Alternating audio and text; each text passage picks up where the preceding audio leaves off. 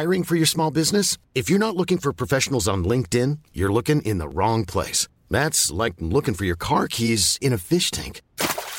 LinkedIn helps you hire professionals you can't find anywhere else, even those who aren't actively searching for a new job but might be open to the perfect role.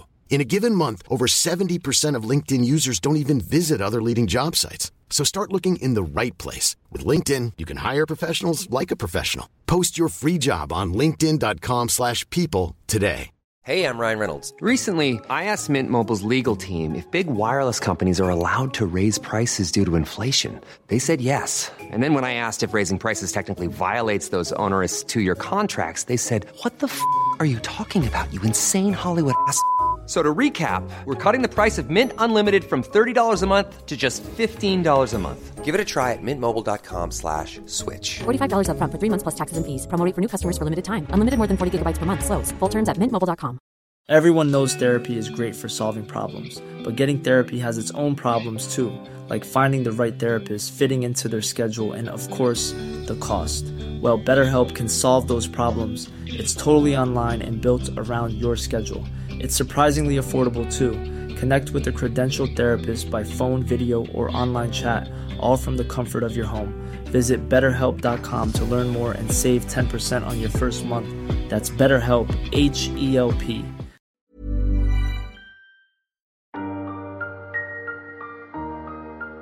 صندوقچه کوچکی رو ساختن و داخلش رو از پرنیان، گوهر ناب و زر سرخ پر کردن و کودک رو داخل اون قرار دادن تا شاید مسیر رود سرنوشت کودک رو به دوش بکشه.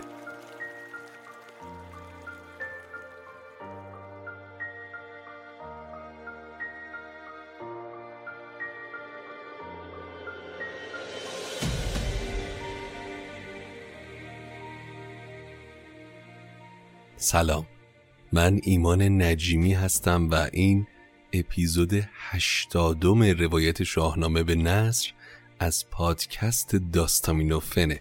داستامینوفن پادکستی که من داخل اون برای شما قصه میخونم، انواع و اقسام قصه ها، اما مایه اصلیش شاهنامه است. امیدوارم که اگر شنونده پروپاقرص داستامینوفن هستید بزرگترین کمک رو به ما بکنید و این پادکست رو با سایر دوستانتون به اشتراک بگذارید تا باقی فارسی زبانها هم با این پادکست و شاهنامه آشنا بشن. اما از طریق لینکی که در توضیحات هر اپیزود هم هست تحت عنوان حمایت مالی از شاهنامه به نثر میتونید این مسیر رو برای ما هموارتر بکنید تا ما با دغدغه کمتری بتونیم این پادکست رو بسازیم و جلو بریم.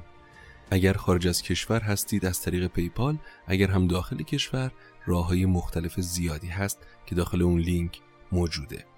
اما حامی این اپیزود و اسپانسر ما شینا صنعت پارس عزیزه که همسفر داستامینوفن شده تا شاهنامه رو برای شما روایت بکنیم. شینا صنعت پارس زمینه فعالیتشون فروش، سرویس و خدمات توی حوزه جت پرینترهای صنعتی، نماینده رسمی شرکت هایپک در ایران هستند و با کارخانجات خوشنام بسیاری هم همکاری میکنن. اطلاعات دسترسی بهشون رو در توضیحات همین اپیزود میگذارم. خب بیش از این حرف نمیزنم. یادتون نره که حتما نظراتتون رو بعد از شنیدن این اپیزود با من به اشتراک بگذارید و دعوت میکنم از شما تا به قسمت جدید و بخش جدیدی از شاهنامه که حالا واردش میشیم گوش بکنید. من بعد از پایان میشه گفت یک فصل از شاهنامه که خاندان رستم درش قصهشون به اتمام رسید به شب قصه پرداختم، کمی تا یک استراحتی هم شما بکنید و حالا فصل جدیدی از شاهنامه ورق خورده که امیدوارم از شنیدنش لذت ببرید.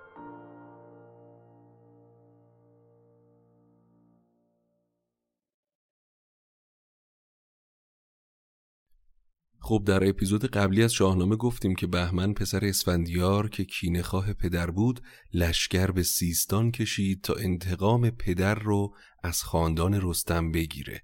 رستمی که خودش به دست برادرش کشته شده و فرامرز پسرش هم کینه خواه رستم بوده و به کابل لشکر کشیده و انتقام پدر رو از پادشاه کابل گرفته. اما بهمن که به سیستان میرسه زال رو به زنجیر میکنه.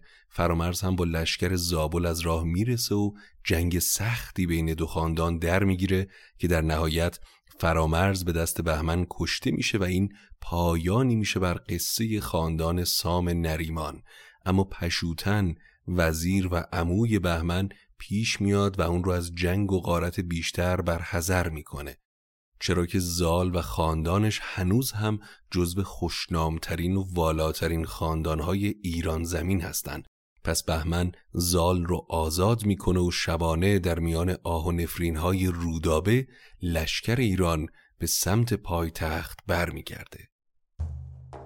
سپهراز زابل به ایران کشید، به نزدیک شهر دلیران کشید.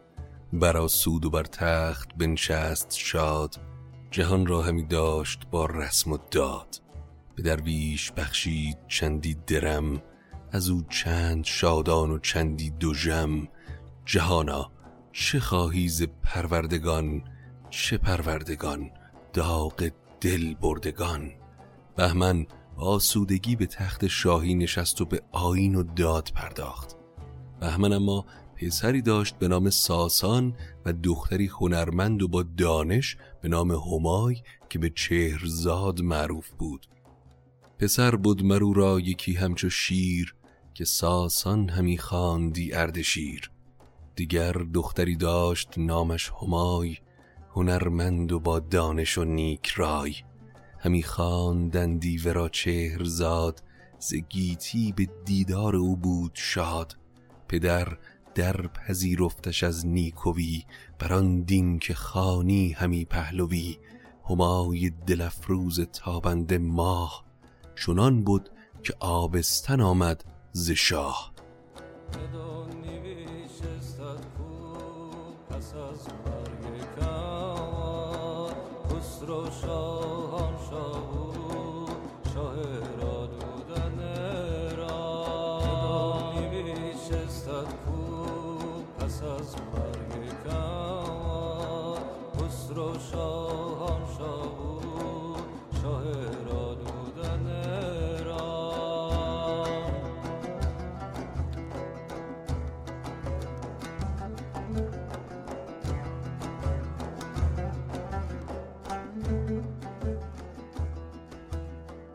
خب اگر یادتون باشه در شروع داستان اسفندیار به ازدواج با محارم در زمان باستان ایران اشاره کرده بودیم.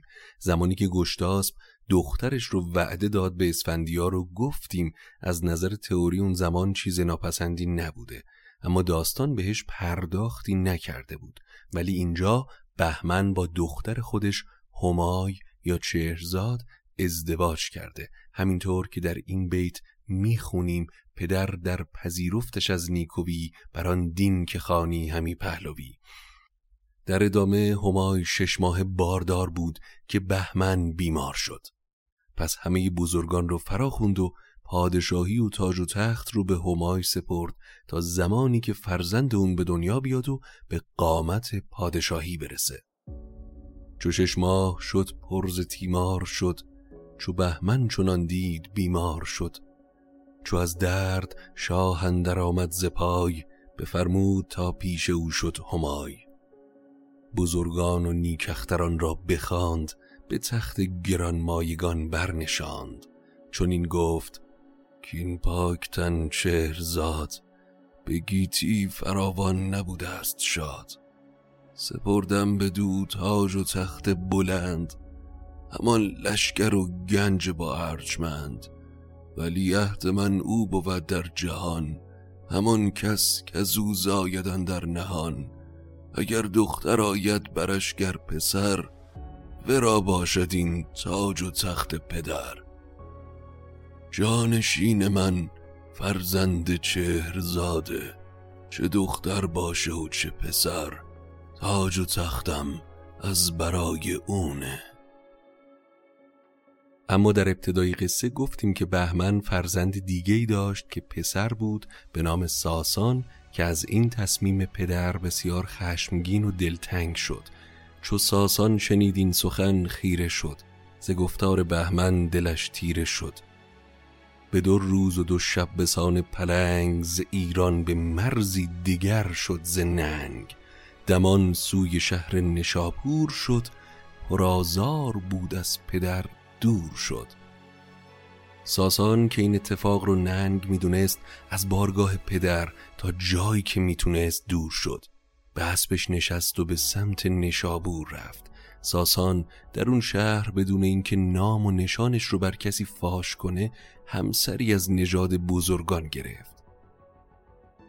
زنی راز تخم بزرگان بخواست، به پرورد و با جان و دل داشت راست. نژادش به گیتی کسی را نگفت، همی داشتان راستی در نهفت. مدتی گذشت و زن باردار شد. زن پاکتن خوب فرزند زاد، ز ساسان پرمایه بهمن نژاد. پدر نام ساسانش کردان زمان، مرو را به زودی سرآمد زمان.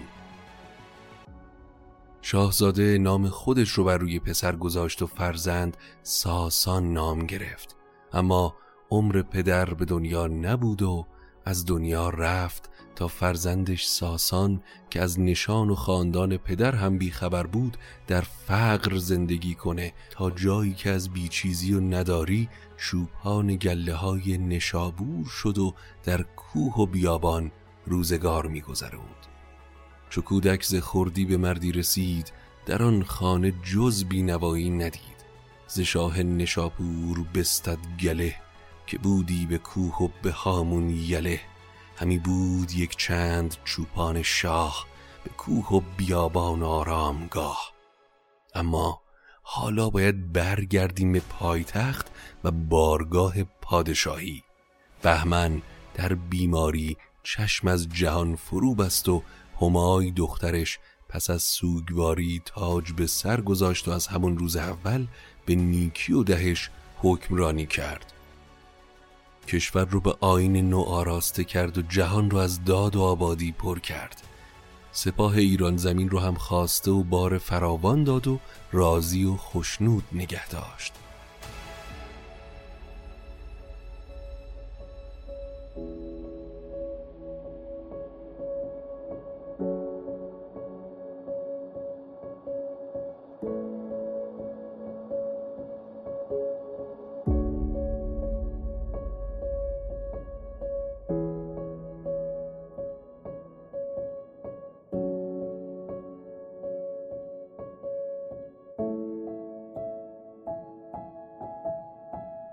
به رای و بداد از پدر برگذشت، همی گیتی از دادش آباد گشت.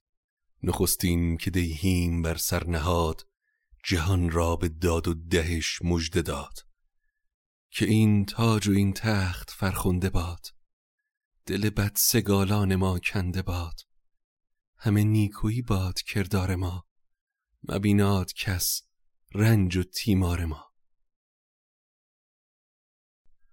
اما همای درسته که حاکم خوبی بود، ولی شاید مادر خوبی نبود. وقتی فرزند زاده شد، از بیم اینکه فرزند تاج و تخت رو ازش بگیره، رازش رو بر همه پوشیده گذاشت. در نهان پسری رو که به دنیا آورده بود به دایه سپرد و به همه گفت که فرزندش مرده به دنیا اومده، تا خودش آسوده به پادشاهیش ادامه بده. بیاورد آزاده تن دایه را، یکی پاک پر شرم و با مایه را. نهانی بدو داد فرزند را، چنان شاه شاخ برومند را. کسی کوز فرزند او نام برد، چون این گفت کان پاک زاده بمرد. به این ترتیب 8 ماه گذشت، تا اینکه همای دستور داد تا صندوقی از چوب خشک بسازن و داخلش رو بستری از دیبای رومی و حریر بذارن. بر اون بستر عقیق و زر سرخ و زبرجد ریختن و بر بازوی کودک یاقوت سرخ شاهواری بستن. درون نرم کرده به دیبای روم، برندود بیرون او مشک و موم.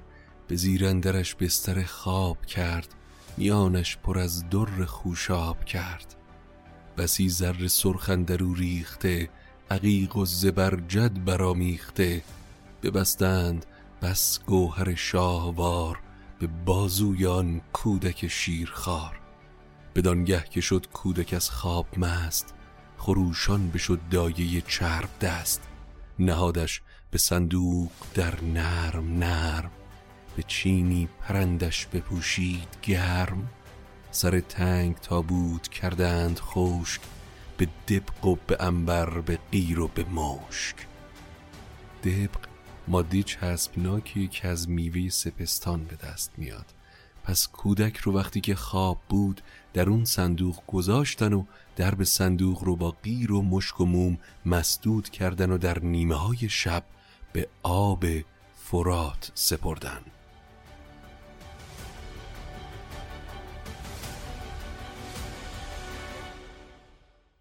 ز پیش همایش برون تاختند، به آب فرات اندر انداختند. آب همچنان صندوق رو می برد تا در سپید دمی به جویباری رسید که گازور یا رخت شوی اونجا کارگاه رخت شوی داشت. گازور با دیدن صندوق شناور بیدرنگ اون رو از آب بیرون کشید و وقتی درب اون رو باز کرد، چوبک شاد گسترده ها برگرفت. بماندن در آن کار گازور شگفت، به جامه بپوشید و آمد دمان، پر امید و شادان و روشن روان. رختشور شاد و امیدوار صندوق رو میان لباسهای شسته شده پیچید و پیش همسرش برد. اما همای دیدبانهایی رو فرستاده بود که ببینن صندوق به کجا میرسه و از نجات کودک از آب با خبر بشن. پس گماشته ها خبر سلامتی کودک رو به همای رسوندن.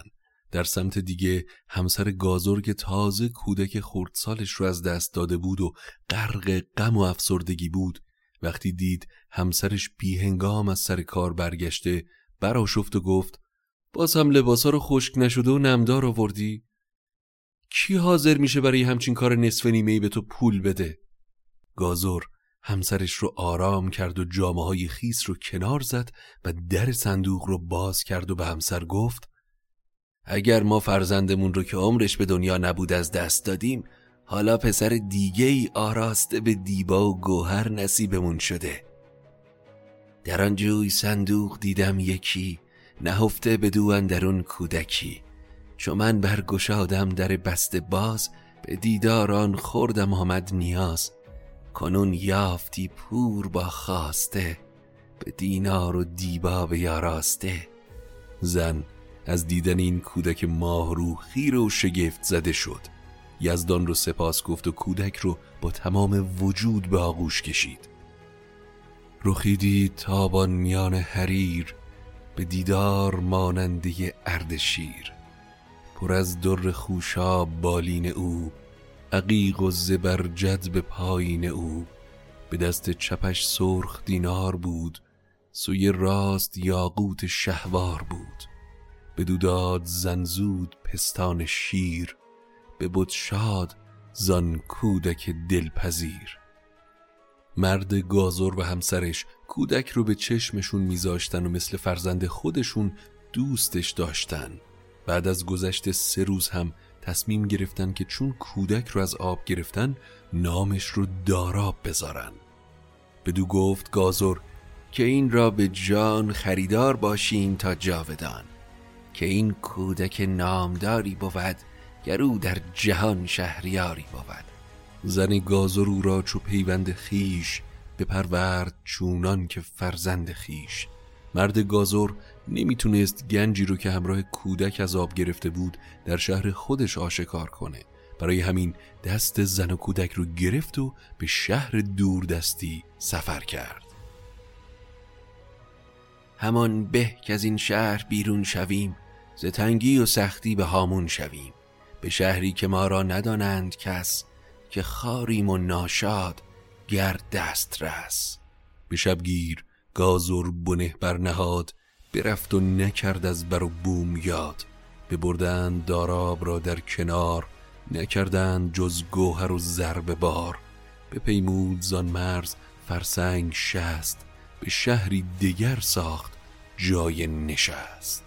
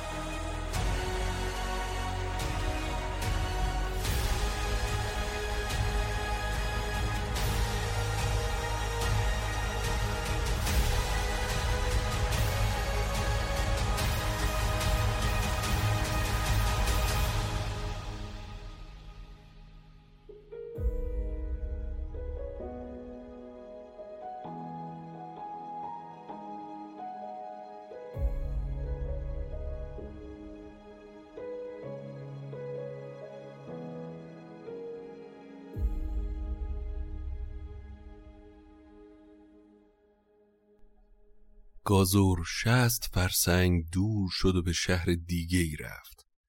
مرد رختشور با اون زر و گوهری که همراه داراب به دست آورده بود، حالا مرد توانگری بود، اما گذشتش رو هیچ وقت فراموش نکرد و پیشه گازوری رو هم ترک نکرد و مدام به همسرش سفارش میکرد که تو داراب را پاک و نیکو بدار، بدان تا چه بار آورد روزگار.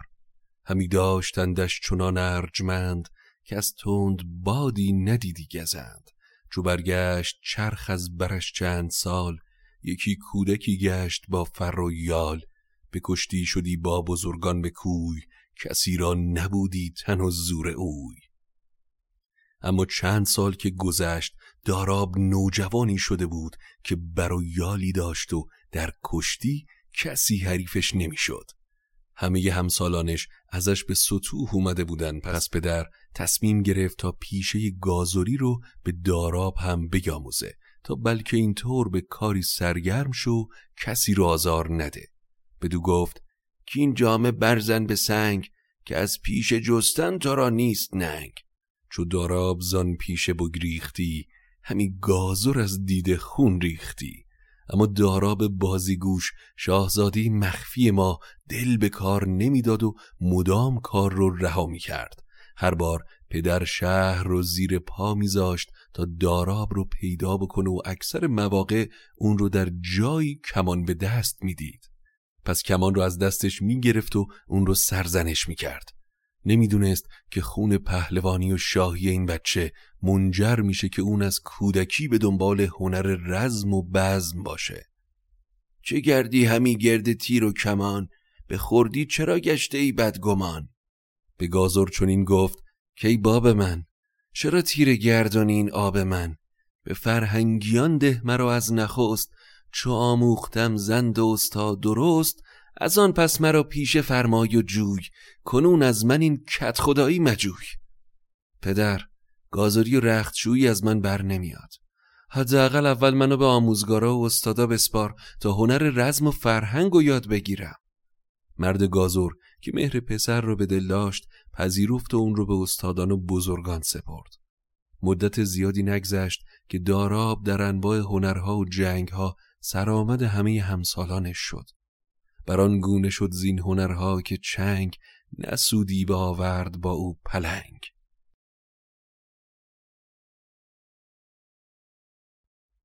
داراب همچنان که بزرگ می شد بیشتر می دید که جسه و ظاهرش هیچ شباهتی به پدر و مادرش نداره. در دل مهر و کشش پدر و پسری رو اونقدری که باید با پدرش احساس نمی کرد. در نهایت تصمیم گرفت تا این حس رو با پدر به اشتراک بذاره. به گازور چنین گفت روزی که من همی این نهان دارم از انجامن. نجنبت همی بر تو بر مهر من، نماند به چهره تو هم چهره من. شگفت آیدم چون پسر خانیم، به دکان بر خیش بنشانیم. بدو گفت گازور که اینت سخن، دریغان شده رنجهای کهن. تو را گر منش زان من برتر است، پدر جوی را راز با مادر است. گازور حقیقت رو به پسر نگفت و ناسپاسی داراب رو از بابت رنجی که صرف بزرگ شدنش کشیده رو نکوهش کرد. اما نکته جالبی داره این جواب آقای گازور، از اون بابت که در جواب میگه پدرجوی را راز با مادر است. به نوعی کنایه‌ای در این جواب هست که اگر انقدر شک داری به پدرت باید این سوال رو از مادر بپرسی که اون چه کرده نه من. البته که قصد گازور هم تهمت به همسرش نبوده و صرفاً از سر ناراحتی و به کنایه این جواب رو به داراب میده، اما برداشتی که داراب میکنه ظاهر سخنه و از همین رو هم به سمت مادر میره تا از زبان اون حقیقت رو بشنوه. چنان بود که یک روز گازور برفت ز خانه سوی رود یازی تفت، در خانه را تنگ داراب بست، بیامد به شمشیر یازی دست. یکی از روزها که گازور برای کار به سمت رودخانه رفته بود، داراب در خونه رو بست و شمشیر به دست به سمت مادر اومد و اون رو ترسوند و وادار کرد که بدون دروغ حقیقت نژاد داراب رو برملا کنه. به زن گفت کجی و تاری مجوی، هر آنچت بپرسم سخن راست گوی. شما را که باشم به گوهر کیم، به نزدیک گازور ز بهر چیم.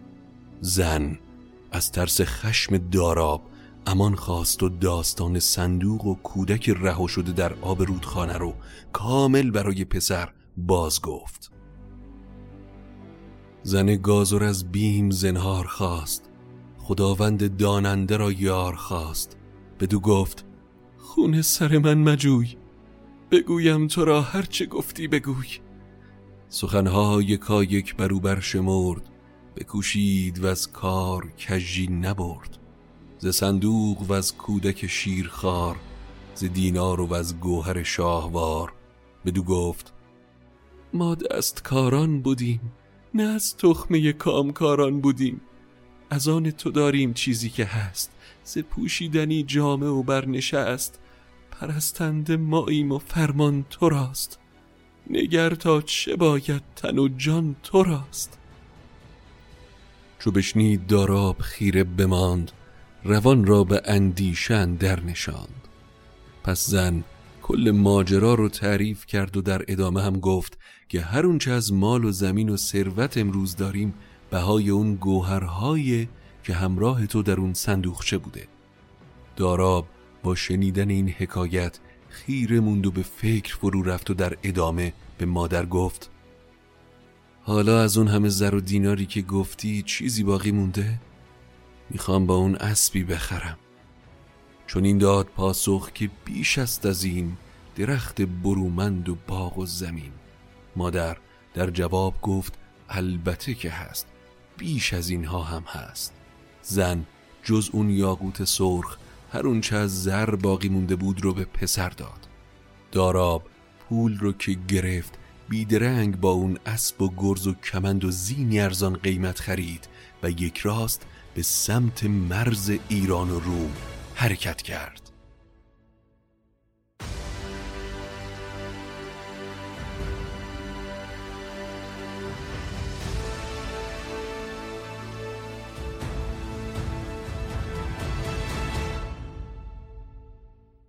داراب در مرز پیش مردی ارجمند و پسندیده که مرزبان بود رفت. خرامی داراب نزدیک اوی، پرندیشه بود جان تاریک اوی. همی داشتش مرزبان ارجمند، ز گیتی نیامد برو برگزند. داراب به خدمت مرزبان در اومد و اینطور روزگار میگذشت تا اینکه روزی رومیان به مرز حمله کردن و اون مرزبان کشته شد. رومی‌ها وارد شهر شدن و شروع به غارت کردن. آگاهی به همای رسید و اون هم لشکری آراسته رو به سمت مرز و اون شهری که داراب درش بود فرستاد. چو آگاهی آمد به نزد همای که رومی نهادن در این مرز پای. یکی مرد بود نام او رشنواد، سپه بود او هم سپه بود نژاد. بفرمود تا برکشد سوی روم، به شمشیر ویران کند روی بوم. سپه گرد کردان زمان رشنواد، عرزگاه بنهاد و روزی بداد. چو بشنید داراب شد شادکام، به نزدیک او رفت و بنوشت نام. حالا که جنگ بین ایران و روم در گرفته بود، لشکر ایران شروع به نام نویسی دوباره برای گرفتن سرباز کرده بود. این میون داراب هم که شیفته ی جنگاوری بود، خوشحال شد و در لشکر ایران نام نویسی کرد. اما وقتی لشکر بزرگی آراسته شد، همای به اسب نشست و برای بازدید از لشکر ایران از کاخ به دشت اومد و دستور داد تا سپاه از برابرش بگذره. سپه چون فراوان شد از هر دری، همی آمد از هر سوی لشکری. بیامد ز کاخ همایون همای، خود و مرزبانان پاکیز رای. بدان تا سپه پیش او بگذرند، تن و نام و دیوان ها بشمرند. همی بود چندی بران پهن دشت، چو لشکر فراوان برو برگذشت. اما حالا لشکر از برابر همای گذر میکنن و شاید این اون لحظه‌ای باشه که همای بعد از سالها فرزند رو ببینه. اما نه داراب آگاهه که فرزند پادشاهه و نه همای خبر داره که یکی از این سربازها فرزند خودشه. باید تا اپیزود بعدی صبر کنیم و ببینیم که آیا نژاد شاهی و فر و برز داراب میان این همه جنگاور خودش رو نمایان میکنه یا نه. پس قسمت بعدی رو از دست ندید.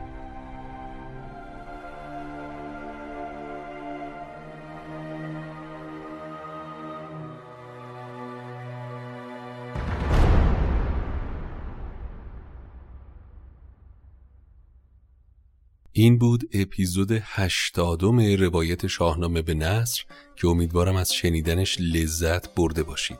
فصل تازه‌ای از شاهنامه شروع شده، داستان‌های جذابی رو در پیش خواهیم داشت و امیدوارم که شنیدنش به شما حسابی بچسبه.